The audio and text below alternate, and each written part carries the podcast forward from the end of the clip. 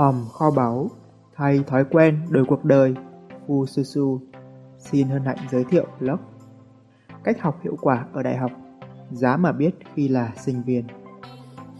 Hôm trước có một bạn nhắn tin hỏi tôi Anh ơi, những cách học hiệu quả trên Fususu ứng dụng rất tốt với các môn phổ thông. Vậy các môn trên đại học thì sao? Đúng rồi, nếu bạn biết sơ đồ tư duy, cách đọc nhanh, trí nhớ siêu đẳng, rất tốt. Giống như là bạn có trong tay súng lục, còn người khác thì dùng cung tên. Với súng lục, bạn có thể đi săn thú dễ dàng, nhưng khó mà địch nổi xe tăng. Và các môn trên đại học, súng bự hơn, nặng hơn, y hệt xe tăng. Cách học, hiệu quả trên đại học cũng sẽ khác. Hãy cùng vén màn bí ẩn năm cách sau đã giúp tôi có ít nhất 2 kỳ đạt học bổng trên đại học và vài kỳ tổng kết trên dưới 8 phẩy, trong khi vẫn kiêm chức khối trưởng, tức là bự hơn lớp trưởng, và tham gia rất nhiều hoạt động ngoại khóa. Cách học hiệu quả ở đại học số 1 Từng giọt nước nhỏ hơn bình siêu tốc Ở phổ thông, bạn sẽ được kiểm tra đều đặn như vắt chanh, kiểm tra miệng, kiểm tra 15 phút, 45 phút, kiểm tra giữa kỳ, cuối kỳ. Còn trên đại học, thông thường sẽ chỉ có thi giữa kỳ và cuối kỳ. Số lượng bài kiểm tra càng ít, không có nghĩa là bạn sẽ càng nhàn, mà thực ra bạn sẽ càng không có cơ hội gỡ điểm. Và việc ôn tập cũng sẽ không được diễn ra thường xuyên. Nhiều bạn không để ý điều này, cho nên cứ giữ lề thói cũ cấp 3.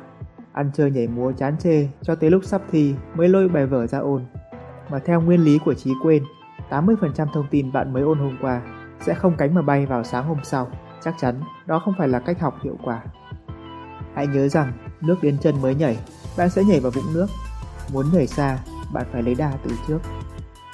Bạn lấy bình siêu tốc, đun vài lít nước sôi, đổ hết vào tảng đá vôi, sẽ chẳng có gì xảy ra. Nhưng từng giọt nước nhỏ, nếu đều đặn rơi xuống tảng đá đó, trải qua thời gian sẽ có lỗ thủng. Tương tự, kiến thức trên đại học cũng cần phải học hiểu, học theo kiểu mưa dầm thấm lâu, thấm sâu. Vậy nên thật ra, sơ đồ tư duy hay các kỹ thuật ghi nhớ đọc nhanh vẫn hoàn toàn dùng được. Vấn đề chỉ là thời điểm mà thôi. Nếu như ở phổ thông, một số thầy cô cấm bạn đọc trước sách, thì ở đại học, chủ động học trước lại là cách học hiệu quả nhất. Và bạn càng luyện những thói quen dưới đây sớm bao nhiêu, bạn sẽ càng nhàn hạ bấy nhiêu. 1. Đọc hết giáo trình một lượt, đặc biệt là đọc nhiều lần phần tóm tắt các chương và đánh dấu lại những chỗ bạn chưa hiểu. 2. Khoanh tròn những khái niệm mới, ghi định nghĩa của chúng riêng ra một quyển sổ tay, thậm chí học thuộc lòng. 3. Vẽ một sơ đồ tư duy thật lớn, tóm tắt tất cả các chương, các bài lên một tờ giấy lớn, mỗi môn một tờ. Đây được gọi là bản đồ môn học. Rồi trước khi tới lớp, bạn hãy xem lại bản đồ môn học đó, mang theo một câu hỏi nào đó mà bạn băn khoăn. Các thầy cô trên đại học rất thích sinh viên chủ động, nên đừng ngại ở lại hỏi han. Đồng thời, các thầy cô thi thoảng cũng hay tiết lộ phần nào sẽ ra trong đề thi. Hãy đánh dấu ngay nó lên bản đồ môn học của bạn. Còn khi về nhà, hãy dành ít phút ôn lại những gì học được ngay hôm nay. Bên cạnh đó, đây là một việc mà nhiều bạn hay làm vào lúc gần thi.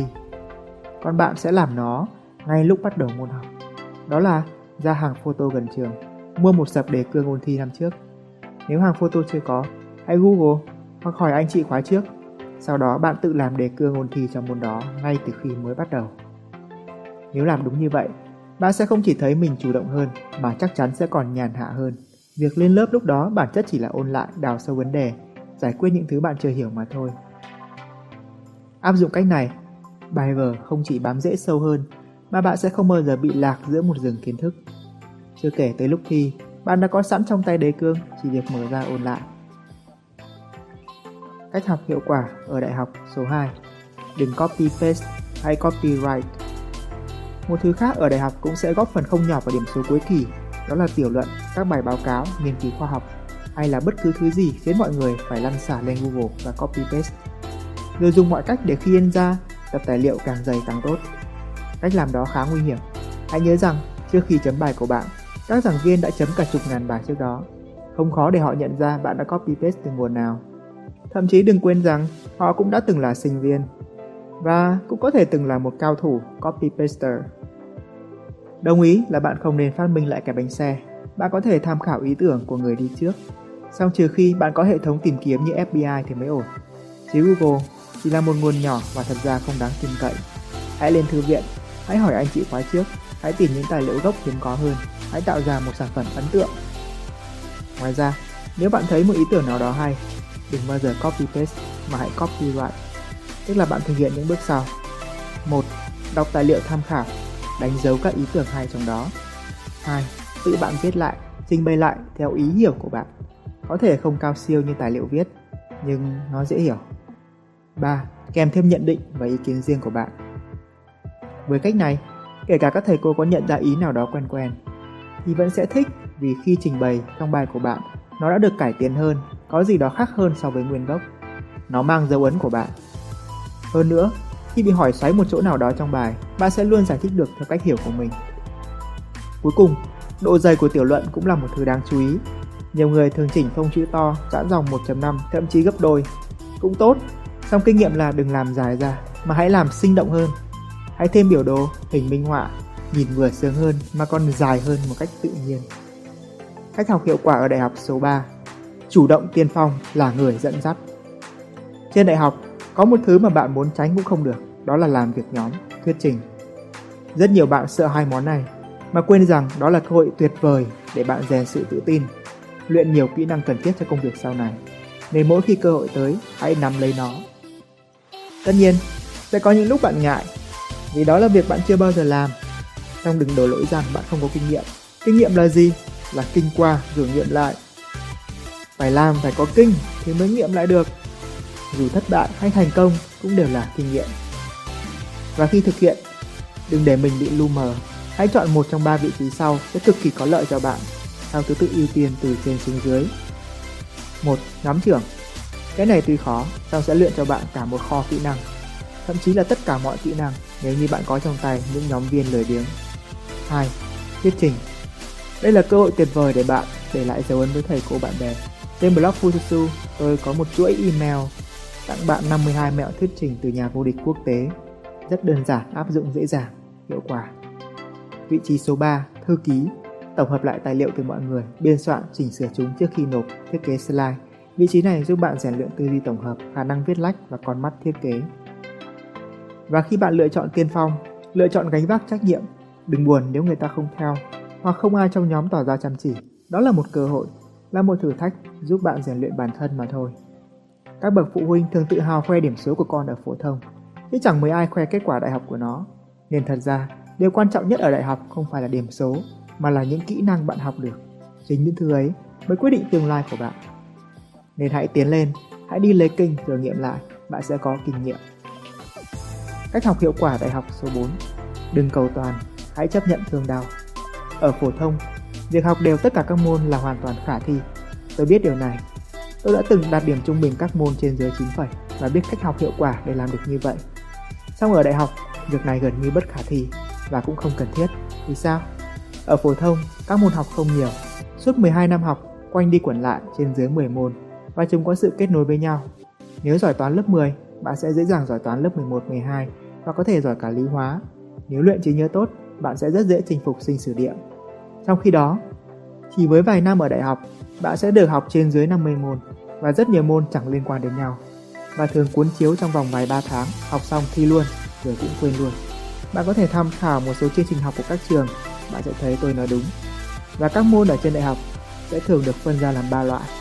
Một là những môn đại cương, hai những môn chuyên ngành, ba là những môn chưa biết học để làm gì, cứ học đã. Đại cương là những môn nền tảng, chúng có khá nhiều nét tương đồng với các môn ở cấp 3 chỉ khác là cuốn giáo trình dày nặng hơn gấp 3 lần mà thôi. Trong 2 năm đầu sẽ có rất nhiều môn đại cương. Cách học hiệu quả đã được tôi chỉ ra từ đầu. Bạn chia nhỏ học dần dần, lấy đà từ xa. Lúc thi bạn sẽ nhảy qua dễ dàng. Môn chuyên ngành là những môn phục vụ cho công việc sau này của bạn. Đặc điểm của chúng là rất chuyên sâu.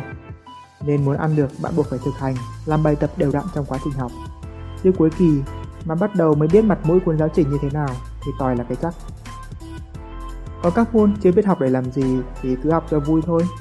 Ngày xưa ở đại học ngoại thương tôi được dạy một món rất hay, đó là môn khiêu vũ. Lúc thi điểm cũng không tệ, nhưng bây giờ bật nhạc lên thì cũng chỉ biết quay đều vòng 3 mà thôi. Và cho dù là môn gì, thì bạn cũng cần phải xác định mức độ ưu tiên của nó. Nếu giống tôi ngày xưa, điều này được thể hiện rất rõ ở số học trình. Còn bây giờ nhiều nơi học theo tín chỉ thì có thể khác một chút. Song cách học hiệu quả là bạn đừng cố để học giỏi tất cả, hãy ưu tiên những môn quan trọng. Giống như tỷ phú Brian Tracy đã nói rằng, bạn sẽ không có đủ thời gian để làm tất cả mọi thứ, nhưng bạn sẽ luôn có đủ thời gian cho những thứ quan trọng nhất. Việc dành thời gian cho một môn nào đó, ngoài việc thể hiện bằng thời gian tự học, còn được biểu hiện rất rõ bằng số lần bạn điểm danh. Cá nhân tôi là khối trưởng nên rất khó bùng học, nhưng tôi biết nhiều người sẵn sàng bỏ một môn nào đó để học môn khác. Điều này không có gì sai, miễn là bạn nghỉ trong số tiết cho phép để không bị chú ý và đủ điều kiện đi thi. Hy sinh bớt những môn không quan trọng cũng là một cách học hiệu quả ở đại học. Cách học hiệu quả ở đại học số 5, ăn con ếch và quản lý thời gian hiệu quả. Tin vui, trên đại học bạn sẽ không phải đi học thêm học nếm vì riêng học hết các môn được yêu cầu trên trường thôi cũng đủ mệt rồi. Vì thế, chắc chắn bạn sẽ có nhiều thời gian tự do, có nhiều cơ hội đi chơi, giao lưu, tham gia nhiều hoạt động. Chưa kể bây giờ nhiều nơi áp dụng chế độ học tín chỉ thì bạn càng có quyền lựa chọn lịch học của mình. Nhưng như thế cũng có nghĩa là việc quản lý thời gian của bạn cần phải tốt hơn để không bị quá căng thẳng hoặc không bị cuốn vào vòng xoáy học lại, thi lại như cơm bữa đối với nhiều người. Mỗi lần học lại thi lại ở đại học không chỉ tốn thời gian mà còn tốn tiền bạc. Quản lý thời gian hiệu quả là một câu chuyện dài, song có thể tóm gọn lại bằng ba thói quen cốt lõi sau đây. 1. Ngoài lịch học ở trường cố định ra, bạn hãy xây dựng riêng một thời gian biểu ngoài giờ. Trên đó, hãy sắp xếp tất cả những gì bạn định làm, ôn lại bài, làm đề cương sớm, hoạt động ngoại khóa, thư giãn, rồi cố gắng tuần theo cho đến cùng và có thể linh hoạt điều chỉnh từng tuần. 2. Là bạn tập thói quen ghi chép thời gian. Nó sẽ giúp bạn phát hiện ra những thời điểm lãng phí thời gian để từ đó điều chỉnh và dần dần lấy lại sự tập trung. Bạn ấy Google cách thực hiện ước mơ Fususu. Tôi có chia sẻ một file Excel thông minh giúp bạn ghi chép và quản lý thời gian hiệu quả. 3. Là bạn tập thói quen unconnect. Bản chất là ưu tiên những việc quan trọng bằng cách phân loại công việc theo A, B, C, D, E.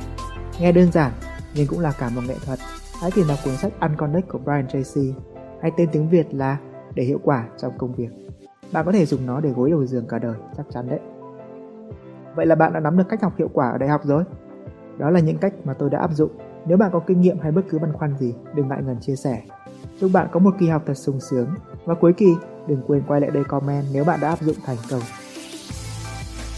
Mọi thứ đều có thể, vấn đề là phương pháp. Nói chung, học hành, làm việc là quyết định. Dù bạn làm gì thì cũng phải dùng tới não. Thượng đế ban cho chúng ta bộ não có tiềm năng tương đương, chỉ là do ngài quên gửi hướng dẫn sử dụng mà thôi. Nếu được tối ưu, nó sẽ giúp bạn thành công trong mọi lĩnh vực. Đó là lý do tôi ra đời cuốn sách Numerization, những con số ảo thuật. Nếu một người chỉ nhớ cũng cá vàng như tôi có thể nhớ được dãy dài 512 số và gần đây là 1000, giải quyết những tập đề cương dày cộp, đạt 28 trên 30 điểm thi đại học, thì không có gì là bạn không thể. Tất cả những gì bạn cần chỉ là chìa khóa để giải phóng sức mạnh não bộ. Còn chờ gì nữa? Hãy tìm hiểu và đọc thử ngay bạn nhé!